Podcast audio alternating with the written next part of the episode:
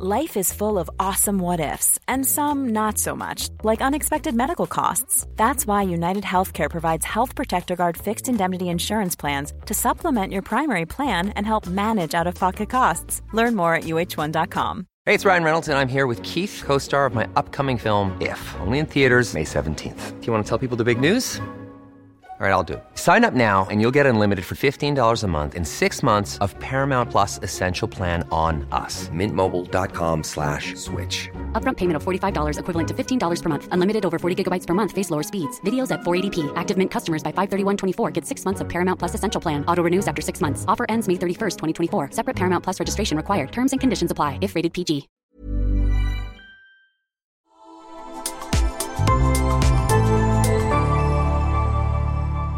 Asennestudio.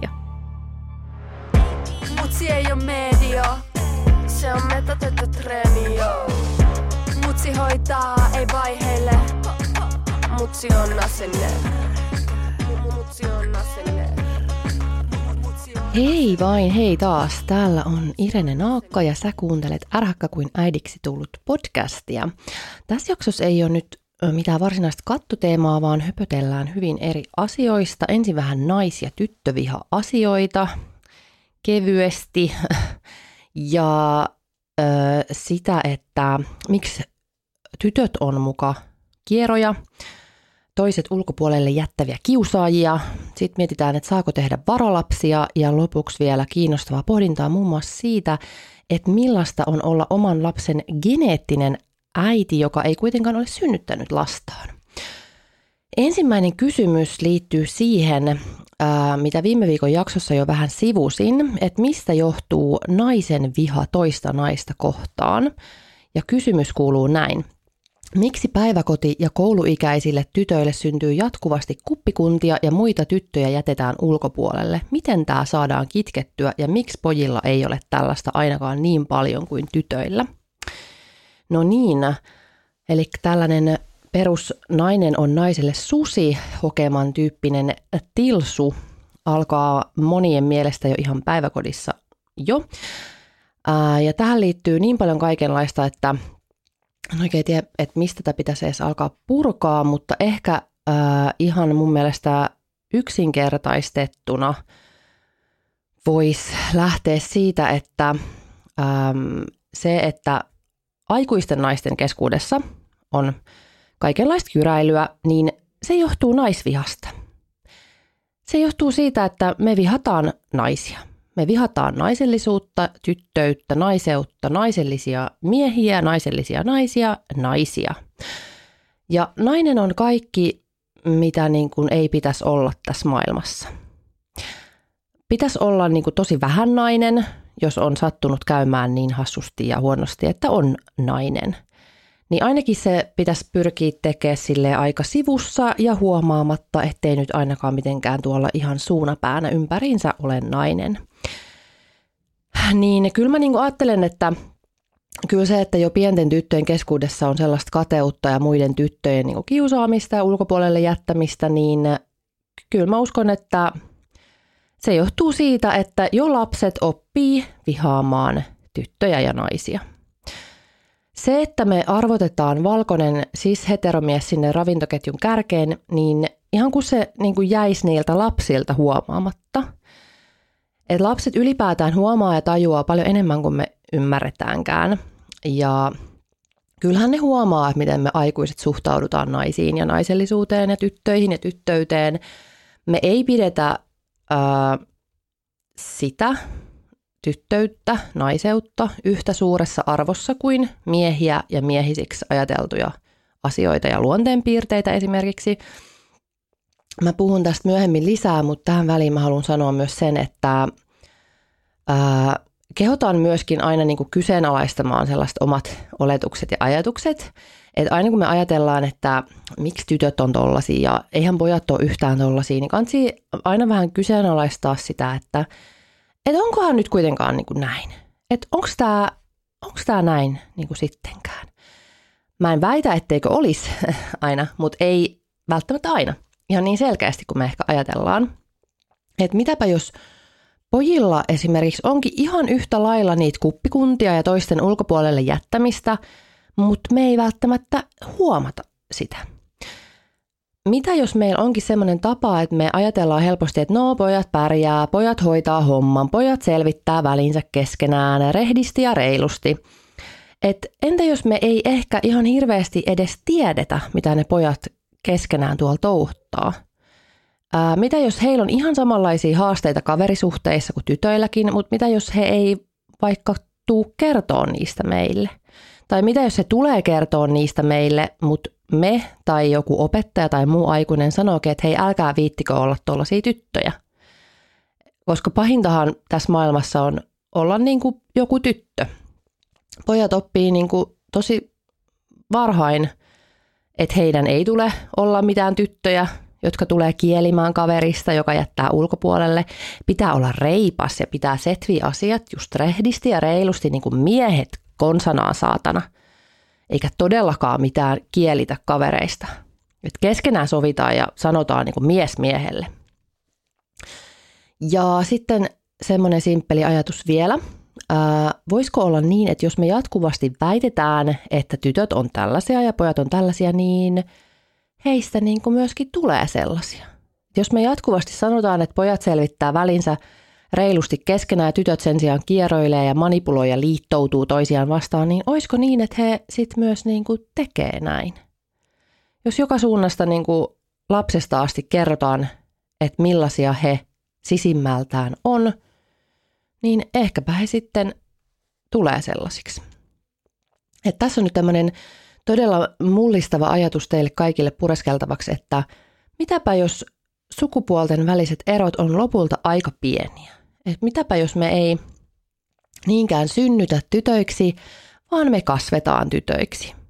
Me ei synnytä kieroileviksi, toisiamme ulkopuolelle jättäviksi susiksi, vaan meitä kasvatetaan sellaisiksi. Siitä lähtien, kun kätilö kertoo Rakenneultrassa, että ei näy pippeliä, niin siitä lähtien me suhtaudutaan eri tavalla siihen ihmiseen. Että hän on vittu 15 senttiä, mutta me suhtaudutaan hänen oletetun sukupuolensa edustajana. Ja nyt sitten on aivan turha siellä tuhistaa, että ei todellakaan ole mitään eroa minun suhtautumisessa tyttöihin ja poikiin. Aivan vitun varmasti on. Ja just sullakin siellä, joka kuvittelet olevasi aivan 100% sukupuolisensitiivinen, niin kyllä sinäkin olet suhtautunut ihmisiin eri tavalla riippuen heidän oletetusta sukupuolesta.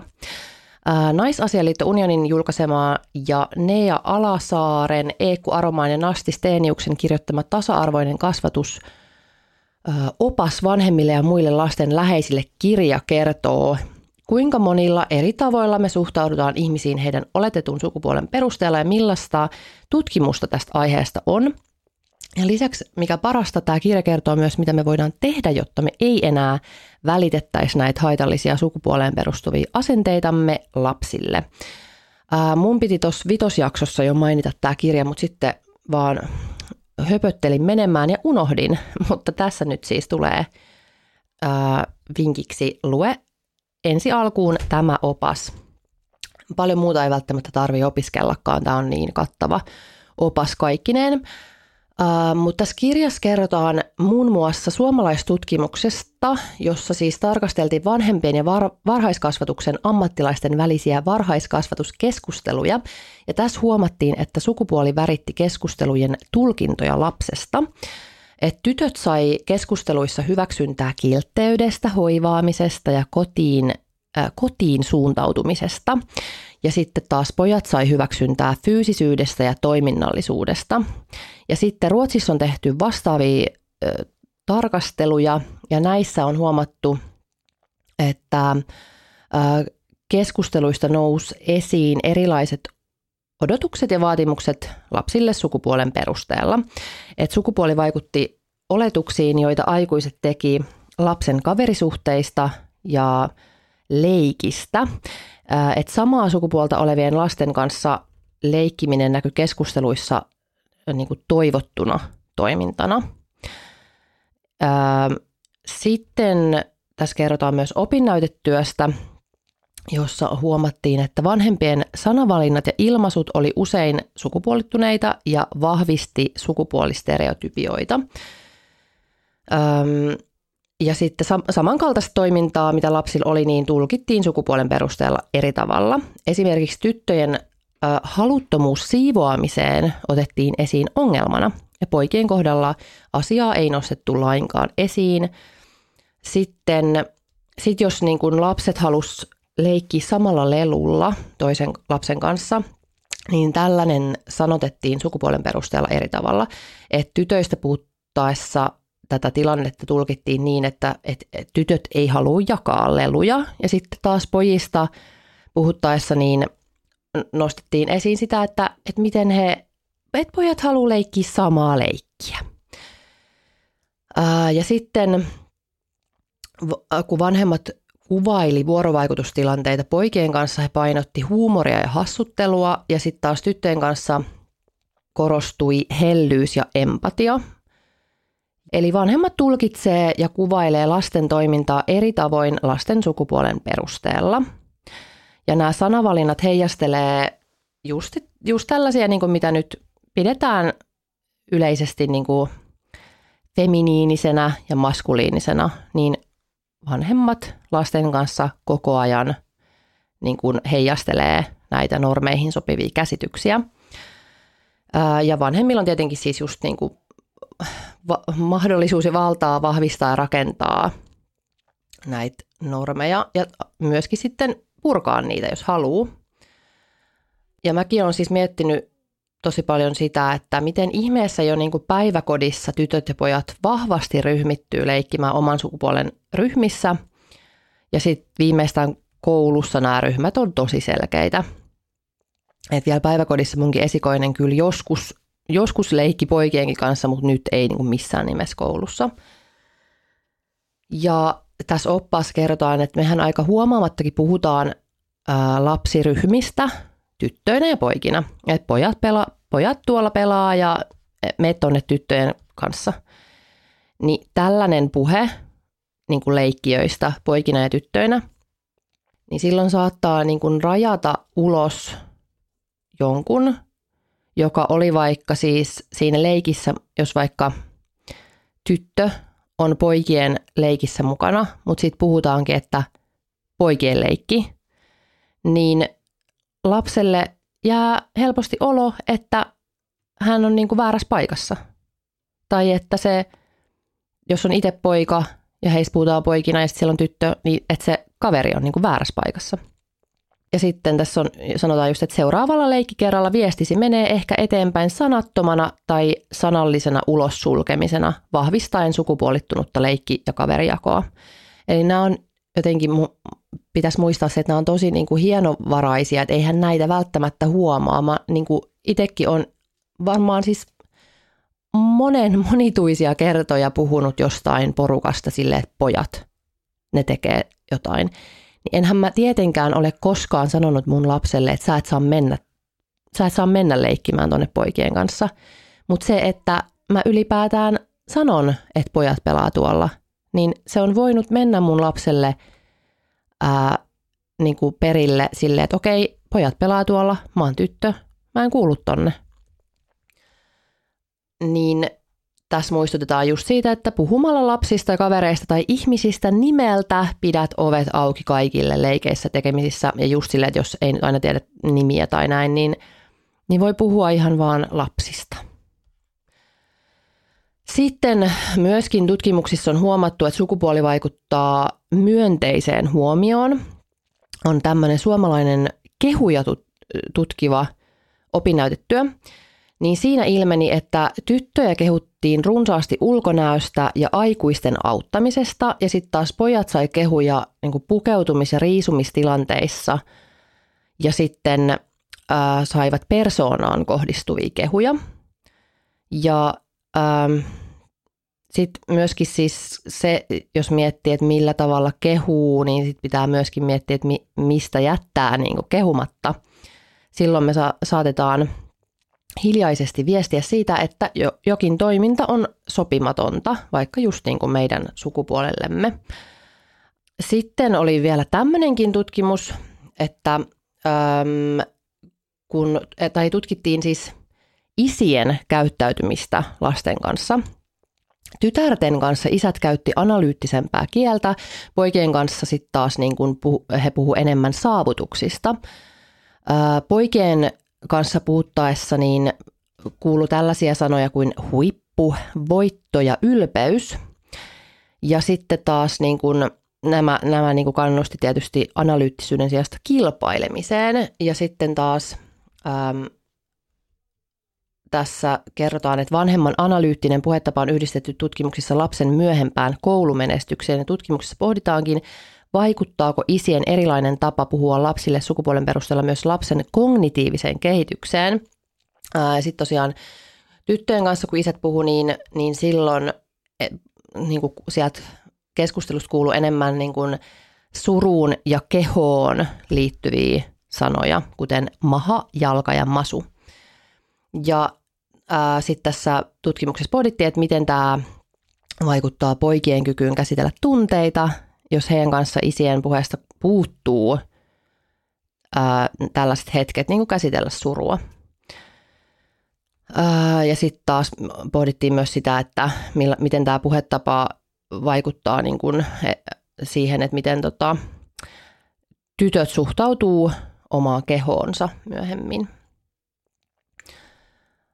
Mä tässä nyt tosiaan listaan näitä, niin kuin, että millä eri tavoilla me niin kuin huomaamattammekin vahvistetaan näitä niin kuin sukupuolinormeja. Että jos nyt tosiaan vielä joku ajattelee, että ei varmasti niin kuin millään tavalla omassa käytöksessä niin kuin näy se, että miten kasvattaa, miten kommunikoi oman lapsensa kanssa. Että ei olisi mitään eroa siihen, että onko hän tyttö vai poika, niin tällaisia kaikkia havaintoja on tehty. Sitten on tämmöinen brittiläinen tutkimus, jonka mukaan vanhemmat on erityisen huolissaan, jos pojaksi syntymässä määriteltyä lasta kiusataan, jos hän ei mahdu poikanormiin, ja samasta huolesta näkyy viitteitä myös Suomessa. Neuvolapsykologiin otetaan yhteyttä usein, koska ollaan huolissaan pojan tyttömäisestä käytöksestä ja halutaan ohjeita siihen, miten toimia. Ja sitten taas tyttöjen poikamainen käytös ei aiheuta samanlaista huolta. Niin tyttöyden pelko. Mun mielestä Antti Holma joskus mainitsi tästä. Mutta siis sehän on se kaiken alku ja juuri. Tyttöyden pelko johtaa siihen, että pojat on poikia. Tyttöyden pelko johtaa siihen, että me kasvatetaan poikia eri tavalla kuin tyttöjä. Pojilla ei ole tilaa eikä mahdollisuutta toimia niin kuin tavoilla, jotka on määritelty tyttömäisiksi.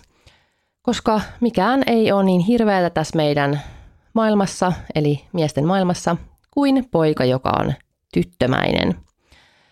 Ja tosiaan niin kuin kaikenlainen selän takana juoruilu, kieroilu, niin mitäpä muutakaan se on kuin tyttömäistä. Et tytöille se ikään kuin sallitaan, vaikka tietysti me jossain kohtaa varmasti yritetään kitkeä sellaista käytöstä, mutta pojille se ei ole niin kuin alkuunkaan missään kohtaan sallittua. Tästä voisi puhua ihan kokonaisen jakson verran, mutta ehkä nyt tuli niin kuin selville, että mistä se kaikki saa niin kuin alkunsa. Pojat ei saa olla tyttömäisiä. Ja sellainen niin kuin kyräily ja kuppikunnat, se kitketään pojista heti alkuunsa. Ja siksi mä uskon, että niin kuin jo pienet tytöt ja pojat käyttäytyy eri tavalla. Mutta sitten myös usein me niin kuin nähdään sitä, mitä me halutaan nähdä tai mitä me oletetaan, että me nähdään. Että jos nyt ihan oikeasti alkaisi seuraamaan, niin ei ne lapset nyt, niin kuin ihan pienet lapset, niin ei ne nyt kyllä niin kuin ihan hirveästi varmasti eroa heidän käyttäytyminen sukupuolen perusteella. Mutta hei, lukekaa tosiaan tämä tasa-arvoinen kasvatusopas vanhemmille ja muille lasten läheisille kirja. Tässä on tosi hyviä vinkkejä siitä, että miten voisi vanhempana toimia paremmin niin, ettei tosiaan niin kuin ohjaisi sitä lasta sen oletetun sukupuolen ja esim.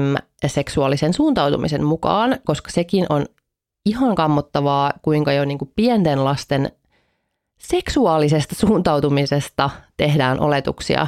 Niin kuin, että jostain pikkutaaperosta oletetaan ensinnäkin tietenkin se, että mitä sukupuolta he on, ja sitten vielä sen lisäksi, että he on heteroita.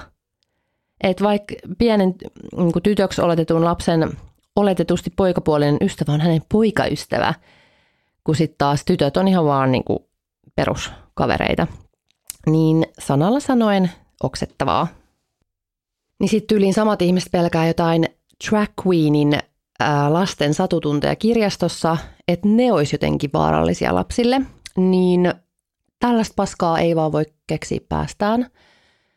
Sanotaan se nyt vielä, jos jollekin on epäselvää, että mikä tässä maailmassa on vaarallista lapsille, niin se on niin kuin hetero- ja cis-normatiivisuuttaan jo vittu vauvoille tuputtavat homo- ja transfobiset vanhemmat, jotka on omien lastensa ensimmäisiä kiusaajia. Piste. Toiseen kysymykseen, joka tulee poikkeuksellisesti nyt ääniviestinä. Saadaan vähän vaihtelua tähän mun monologiin. Tämä minun kysymykseni tai ehkä enemmän ajatukseni liittyy toiseen mahdolliseen lapseen, koska mulla on haave siitä, että lapseni olisi isosisarus. Mä tiedän, että hän olisi siinä aivan todella hyvä ja mullakin on jotenkin sellainen mielikuva, että meidän perheessä mun unelmissa olisi kaksi lasta. Ja myös sellainen yksi asia, joka jotenkin naurattaa sanoakin tätä ääneen. Mulla ehkä hävettää sanoa se ääneen.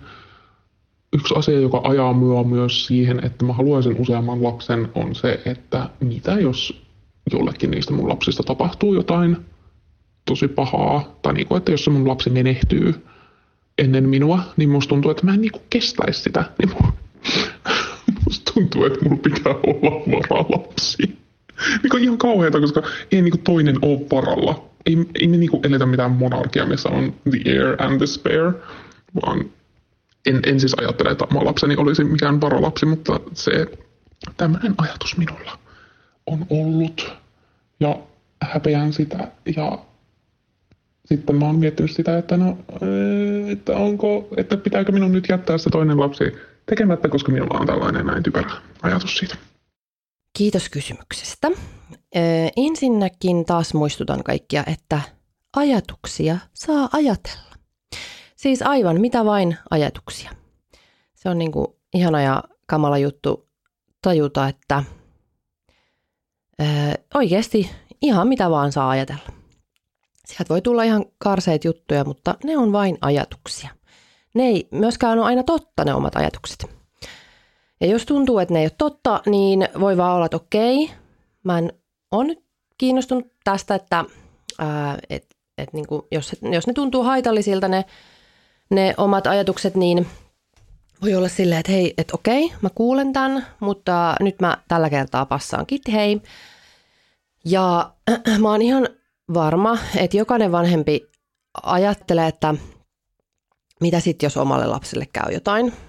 Ja meillä kaikilla varmaan on siihen joku niin kuin ajatus, että mitä sitten ehkä tapahtuu tai ajattelee sitten.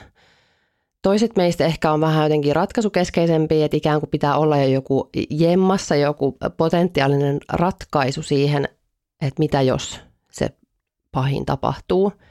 Eihän siinä tietysti ole ratkaisua, mutta että ehkä niin kuin jotenkin aivot yrittää niin kuin ratkaista sitä asiaa jotenkin.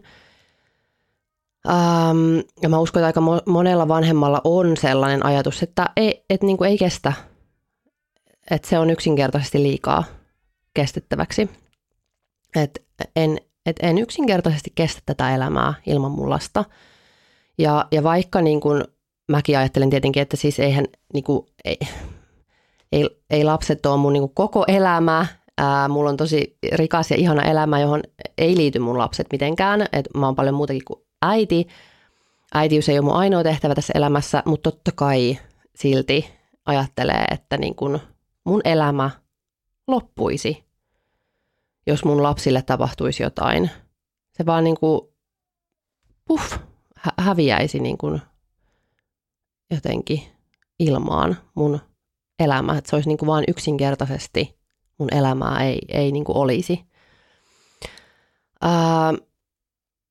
Että se olisi niin kuin absoluuttisesti, ylivoimaisesti hirveintä, mitä mulle voisi elämässä tapahtua, että mä menettäisin mun lapsen.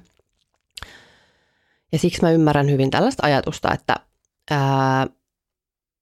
jos mä nyt niin kuin itsekin mietin, että mä menettäisin mun lapsen tai toisen lapsen, niin sitten mä myöskin ehkä ajattelen, että sittenhän se elämä kuitenkin pitäisi jatkua, koska mulla olisi se toinen lapsi. Vaikka jotenkin niin kuin varmaan siinä kohtaa kaikki muu menettäisi niin kuin merkityksensä. Että millään muulla ei olisi ehkä väliä siinä kohtaa kuin sillä, että se toinen lapsi on kuitenkin täällä vielä. Mä muistan ikuisesti varmasti, kun juttelin ihmisen kanssa, joka oli just menettänyt lapsensa, niin hän sanoi sitä just, että ei tässä ole muuta niin kuin vaihtoehtoa kuin jaksaa, vaan sen niin kuin toisen lapsen vuoksi. You should celebrate yourself every day, but some days you should celebrate with jewelry. Whether you want to commemorate an unforgettable moment or just bring some added sparkle to your collection, Blue Nile can offer you expert guidance and a wide assortment of jewelry of the highest quality at the best price. Go to BlueNile.com today and experience the ease and convenience of shopping Blue Nile, the original online jeweler since 1999. That's BlueNile.com. BlueNile.com. Hold up. What was that? Boring. No flavor. That was as bad as those leftovers you ate all week. Keke Palmer here. And it's time to say hello to something fresh and guilt-free. HelloFresh. Jazz up dinner with pecan-crusted chicken or garlic butter shrimp scampi. Now that's music to my mouth. HelloFresh. Let's get this dinner party started. Discover all the delicious possibilities at HelloFresh.com. I'm Sandra, and I'm just the professional your small business was looking for. But you didn't hire me, because you didn't use LinkedIn Jobs. LinkedIn has professionals you can't find anywhere else, including those who aren't actively looking for a new job, but might be open to the perfect role, like me. In a given month, over 70% of LinkedIn users don't visit other leading job sites. So if you're not looking on LinkedIn, you'll miss out on great candidates, like Sandra. Start hiring professionals like a professional. Post your free job on linkedin.com/people today. Ja sitten mä juttelin mun lähipiirin kanssa tästä aiheesta vielä, tein tämmöistä vähän kalluppia, että onko tämä niinku yleinenkin ajatus vai ei. Ja kyllä ihmiset sanoo, niinku, että tunnistaa kyllä ajatuksen. Osa sanoo, että on täysin vieras ajatus, mutta sitten taas niinku yksikin yhden lapsen vanhempi sanoi sitä, että vaikka toi on niinku täysin vieras ajatus, niin on silti niinku ajatellut, että ei varmaan jaksaisi jatkaa tätä elämää, jos niinku omalle lapselle kävisi jotain. Että se olisi vaan niinku liikaa kannettavaksi tässä elämässä. Joskus aikoinaanhan tämä on varmaan ollut ihan tosi yleinenkin, tai semmoinen niinku käytännönläheinen niinku oikeasti ratkaisu, että kun lapsikuolleisuus oli niin suurta, niin oli niin kuin käytännössäkin pakko ajatella noin, koska oikeasti saattoi siis menettää moniakin lapsia. Ja toisaalta oli taas pakko saada lapsia huolehtimaan siitä niin kuin perheestä jatkossa ja jatkamaan sukua ja tilaa ja näin. Mun yhdeltä ystävältä tuli semmoinen ajatus, että hän on ehkä ajatellut ennemminkin niin, että mitä sitten, jos hänen lapselleen kävisi jotain, että mitä sitten niin kuin kävisi sille toiselle, kun yhtäkkiä äiti ei olisikaan niin kuin enää entisensä niin kuin koskaan, kun olisi menettänyt oman lapsensa. Et kaikkea me mietitään, mutta ehkä nyt lapsen kuolema on semmoinen asia, jota ei ehkä nyt kannata ihan hirveästi miettiä, koska ei siihen voi varmasti mitenkään valmistautua, eikä onneksi nyt monien tietysti tarvikkaan.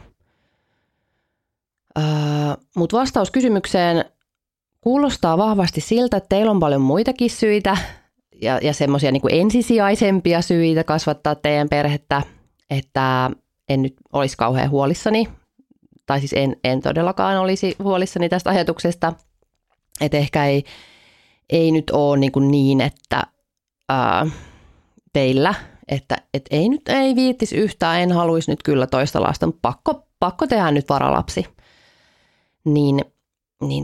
En usko, että on näin, tai kuulostaa siltä, että ei ole näin, niin ei ole mitään syytä nyt hävetä, ei ole mitään syytä miettiä, että ehkä nyt ei pidä sitten ollenkaan lisääntyä, koska nyt täällä on tämmöinen hävettävä ajatus taustalla. Ajatuksia saa ajatella. Mutta hei, mennään vielä viimeiseen kysymykseen.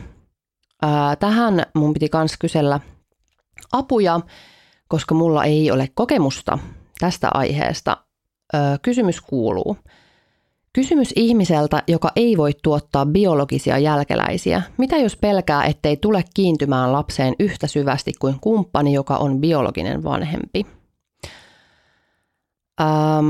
Mä luulen, että tämä on varmasti siis monienkin mielessä sellaisten ihmisten, jotka tulee vanhemmaksi muuten kuin näin niin kuin geneettisesti tai biologisesti, koska tietenkin se on aika semmoinen jotenkin vahva ajatus, että veri on vettä sakeampaa, että ikään kuin vain sitten niin kuin omaa verta olevaan jälkeläiseen voisi kiintyä. Vaikka niin kuin kaikki varmasti niin kuin kuitenkin pystyy niin kuin käsittämään, että varmasti ei ole näin, mutta silti se ajatus niin kuin kytee siellä mielessä. Myös minussa, kun mä niin kuin ajattelenkin, että miltä se niin kuin tuntuisi, jos sais lapsen ja ei oiskaan niin kuin odottanut ja synnyttänyt häntä. Mutta siis mä uskon, että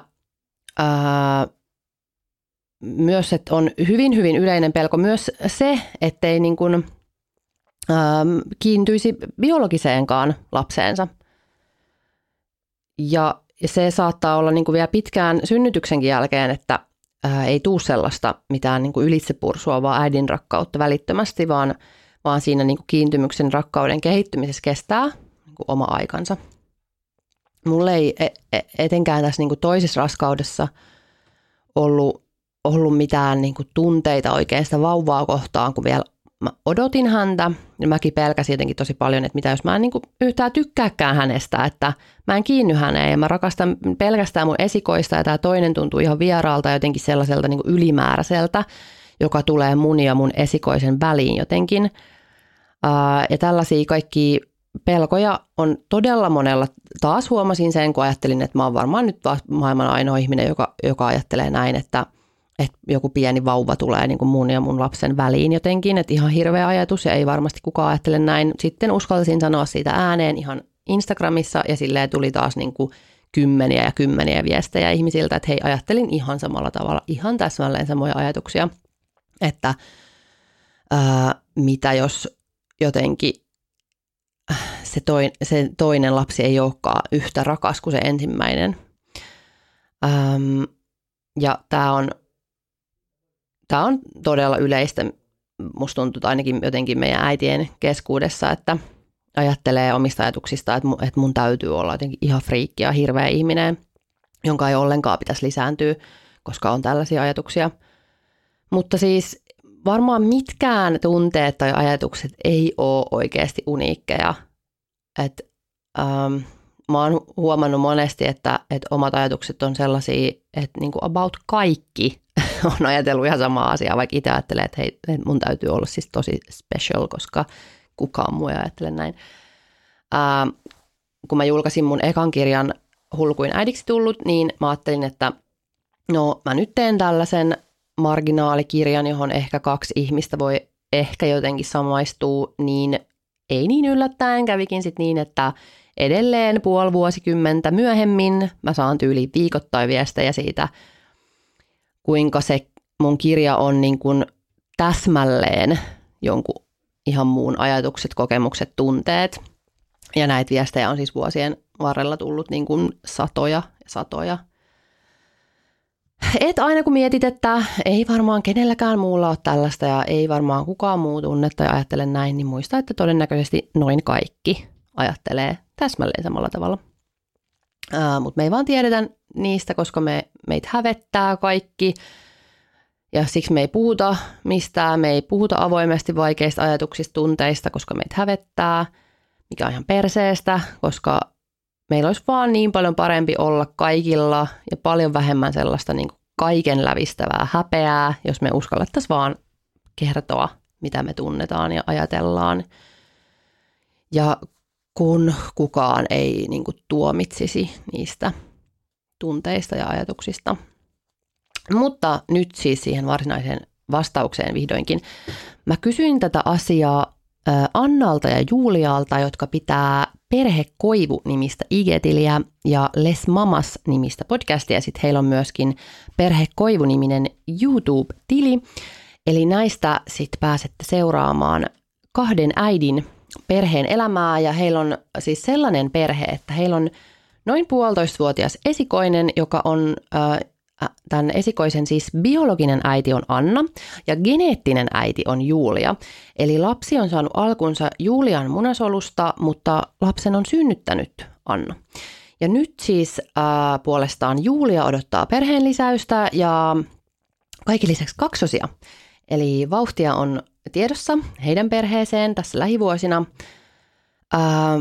Mutta tämä oli kiinnostava jotenkin itsekin nyt oppia siis näitä käsitteitä, että itsekin siis en ole tajunnut, että niin, että siis niin kuin, mitä oikeastaan tarkoittaa biologinen ja geneettinen ylipäätään. Että todellakin siis biologinen vanhempi ei välttämättä ole geneettinen vanhempi toisinpäin. Mutta tosiaan siis Julia ja Anna on luonnollisesti pohtinut aika paljon tätä aihetta ja kuunnellaan heidän ajatuksiaan tästä aiheesta nyt ääniviestin muodossa. Tosiaan siis meillä on niin, että Julia on Vilin geneettinen vanhempi, eli hänen munasoluaan on käytetty Vilin alkunsa saamiseksi ja sitten anonyymiä lahjoittajaa. Ja minä, Anna, olen sitten Vilin biologinen vanhempi, eli olen synnyttänyt hänet sitten tästä alkiosta, joka on tehty Julian munasolusta ja siitä anonyymin lahjoittajan siittiöistä. Ja jotenkin ehkä kun tässä naisparina ylipäätään tätä vanhemmuutta lähtee jo miettimään, niin tässähän täytyy jo siinä vaiheessa miettiä se, että onko se biologia ja genetiikka itselle tärkeää ja onko ne sellaisia asioita, että pitääkö niistä luopua vai että onko ne sellaisia, että niistä ei voi luopua. Et tuntuuko, että se tulee vaikuttaa vaikka tulevaan vanhemmuuteen tai ylipäätään siitä, että niinku minkälainen vanhempi haluaa olla. Onko noita asioita, biologiaa ja genetiikkaa, onko ne niinku sidottuna siellä jotenkin siihen omaan käsitykseen siitä vanhemmuudesta ja jos on, niin minkä takia? Ehkä sitten tuosta niinku biologiasta vielä, että niin kun Anna oli meillä ensin raskaana, niin mulle ei ollut kovin tärkeää se raskaus, mutta kuitenkin se oli ehkä enemmän semmoinen, että tälleen me oltiin vähän sitä suunniteltu ja kokeillaan, että tärppääkö ja en tiedä, olisinko ollut kauhean valmis niin kuin kovin pitkää aikaa olemaan niissä hoidoissa. Et jos ei olisi tärpännyt, niin varmaan sit oltaisiin sitten kokeiltu Annaan aika lailla sitten varmaan parin kokeilukerran jälkeen nyt sitten tästä, jos ei olisi lähtenyt tämä raskaus, niin se biologia ei sinänsä ollut mulle tärkeää. Ja genetiikastakin, niin ehkä niin kuin ennen niitä hoitoja, niin se ei ollut kovin tärkeää, mutta nyt se on ollut aika semmoinen ihana inklusiivinen asia tässä raskaudessa, että usein kun just, jos on niin kuin lahjasoluhoidoissa tai naisparina, niin se toinen saattaa kokea itsensä ulkopuoliseksi, mutta sitten kun Vilistä on kommentoitu niin paljon, että hän on vaikka mun näköinen ja tälleen, niin sitten siitä on tullut tosi kyllä semmoinen kiva fiilis, mikä on yllättänyt itsenikin aika paljon, mutta mä luulen, että se fiilis on nyt ollut vaan semmoista niinku kivaa ekstraa, eikä ollenkaan semmoinen niinku dealbreakeri, että kyllä me koetaan molemmat varmasti, että niinku pystyy todellakin rakastamaan sitä lasta, ja kun se lapsi tulee sinne perheeseen, niin se on niin paljon muuta kuin se vauva, vaan se on niin kuin kokonainen tyyppi, joka tulee olemaan siinä niin kuin toivottavasti lopun elämää mukana. Mutta se ei tarkoita sitä, etteikö ne geenit ja biologia saisi olla tärkeitä. Niin tosiaan just ehkä tuossa, kun oli raskaana, silleen ei omalle geneettiselle lapselle, niin kyllä se niin kuin vähän jännitti, että tunteeko se lapsi sitten mua vaikka yhtään omakseen, mutta kyllähän se huoli siitä aivan heti hävisi, kun se oma lapsi tuli siihen syliin, kun ei se lapsi ole vaan mitään biologiaa ja genetiikkaa, vaan se lapsi, niin kuin Julia sanoi, se on ihan oma ihminen ja se suhde luodaan muissa asioissa kuin niissä biologisissa ja geneettisissä asioissa. Se suhde luodaan niin kuin täällä arjessa ja hoivassa ja siinä arjen ja hoivan keskellä ei ihan hirveästi ehdi miettiä sitä, että onko nyt niin kuin mitä sairauksia sitten sieltä geneettiseltä puolelta periytynyt tai jäänyt periytymättä, tai että onko nyt nenä samanlainen kuin toisen puolison nenä.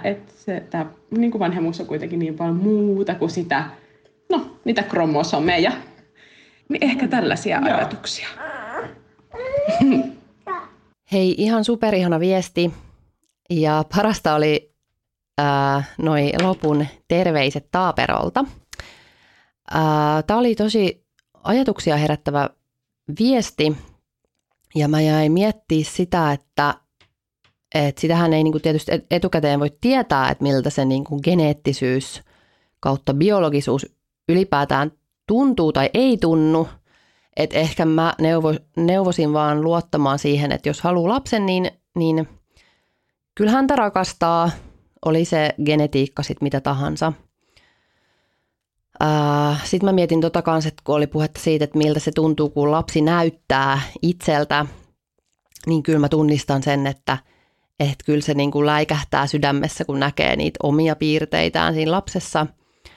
Varsinkin ehkä sitten just kun mun kuopus näyttää hyvin paljon isältään ja kaikki niin kuin kommentoi sitä aina niin kuin aika paljon, että hän näyttää isältään, niin sitten kun joku sanoo, että hei, se näyttää ihan niin kuin minulta, tai sitten, että mä huomaan niitä mun jotenkin suvun piirteitä. Kaikista ihaninta ei ole edes se, että mä huomaan niin kuin omia piirteitä hänessä, vaan joku, niin kuin, että mä huomaankin mun niin kuin edesmenneen isän piirteitä, niin siis onhan se, niin kuin, se on todella ihanaa, lämmittää sydäntä. Mutta kuten tässäkin just sanottiin, niin se on vain ekstraa. Se ei ole se syy, miksi rakastaa lastaan, että hän näyttää itseltä tai että hän on niin kuin geneettisesti minun. Se ei ole se niin kuin syy, että hän näyttää minulta, niin se on ihana lisä vaan siihen kaikkeen. Että kyllä se rakkaus itsessään rakentuu sitten ihan jostain muusta. Ja tämäkin on tosi kiinnostava juttu, että kuinka paljon sitten se niin kuin, jos puhutaan nyt niinku kohdullisista ihmisistä, niin että miten paljon sen niinku odottaminen ja synnyttäminen ja imettäminen tuntuu sit versus ne geenit.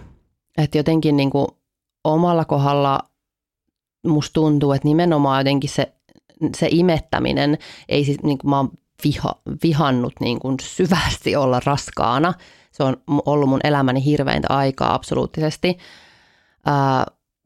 Synnytykset on ollut ihan pelkkää paskaa, mutta imettäminen on se, mikä on, niin kuin, on sanonut monesti, että se on niin kuin yksi parhaista asioista, mitä mä oon elämässäni tehnyt. Se on siis niin ihanaa kuin voi olla. Ja siis jotenkin tosi tärkeä asia siinä mun äitiydessä, mutta ei se nyt tietenkään myöskään se ole asia, joka olisi niin kuin jotenkin pääasia siinä mun niin kuin äidin rakkaudessa. Niin kuin varmastikaan, siis että jos sen vaikka olisi pystynyt imettämään, niin millään tavalla niin kuin vähemmän rakastaisi omaa lastani. Mutta ehkä se on just se, että niin kuin se vanhemman rakkaus lapsia kohtaan rakentuu jotenkin kaikista eri palasista, ja sitten ne palaset on kaikille ihmisille niin kuin erit, eikä niistä, että vaikka jollain olisi joku yksi lisäpalanen tai joku eri palanen, niin ei se tee siitä niin kuin rakkaudesta mitenkään vähempi arvoista. Että kaikilla on oma polkunsa vanhemmuuteen joka tapauksessa ja niin kuin, että mikään jotenkin, siis mikään polku ei ole niin kuin jotenkin tee siitä niin kuin rakkaudesta jotenkin aidompaa ja parempaa. Ja tähän aiheeseen olisi kyllä tosi kiinnostava kuulla ajatuksia niin kuin ihmiseltä, joka olisi kokenut siis täysin jotenkin erilaiset tavat tulla vanhemmaksi, että olisi vaikka just sekä niin kuin ihan biologinen ja geneettinen vanhempi toiselle ja sitten vaikka niin kuin adoptiovanhempi toiselle, että niin kuin jotenkin olisi ihana kuulla, että en nyt siis todellakaan mitenkään tee mitään oletuksia, että kuten just sanoin, että ei varmasti niin kuin mikään polku ei ole mitenkään, tee mitenkään niin kuin vahvempaa rakkautta, mutta että just se, niin kuin, että mitä siinä on niin kuin itse käynyt läpi, mitä ajatellut ja miltä se on tuntunut. Ja just, että onko se ollut samanlaisia pelkoja jotenkin etukäteen kuin tällä kysyjällä, niin kiinnostaa. Saa laittaa viestiä mulle Instagramissa, saa laittaa lisää kysymyksiä tulemaan kernaasti. Instagramissa mut tavoittaa tililtä Irene Naakka, siellä saa laittaa DM:ää ja sitten maililläkin tavoittaa irene.blogi@gmail.com. Lopetellaan tätä jaksoa tällä erää ja sitten ensi viikolla uusiin kysymyksiin, uusiin aiheisiin. Ihanaa kun kuuntelet mun juttuja ja palataan taas. Heippa! Mutsi ei oo media, se on metatötä treeniä. Mutsi hoitaa, ei vaiheile. Mutsi on asenne. Mutsi on asenne. Mutsi on asenne.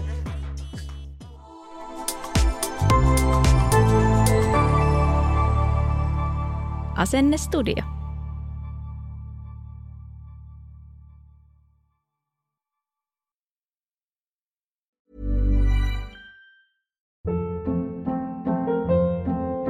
Hold up. What was that? Boring. No flavor. That was as bad as those leftovers you ate all week. Keke Palmer here. And it's time to say hello to something fresh and guilt-free. HelloFresh. Jazz up dinner with pecan-crusted chicken or garlic butter shrimp scampi. Now that's music to my mouth. HelloFresh. Let's get this dinner party started. Discover all the delicious possibilities at HelloFresh.com. Planning for your next trip? Elevate your travel style with Quince. Quince has all the jet-setting essentials you'll want for your next getaway, like European linen, premium luggage options, buttery soft Italian leather bags, and so much more. And it's all priced at 50 to 80% less than similar brands. Plus, Quince only works with factories that use safe and ethical manufacturing practices. Pack your bags with high-quality essentials you'll be wearing for vacations to come with Quince. Go to quince.com/pack for free shipping and 365-day returns.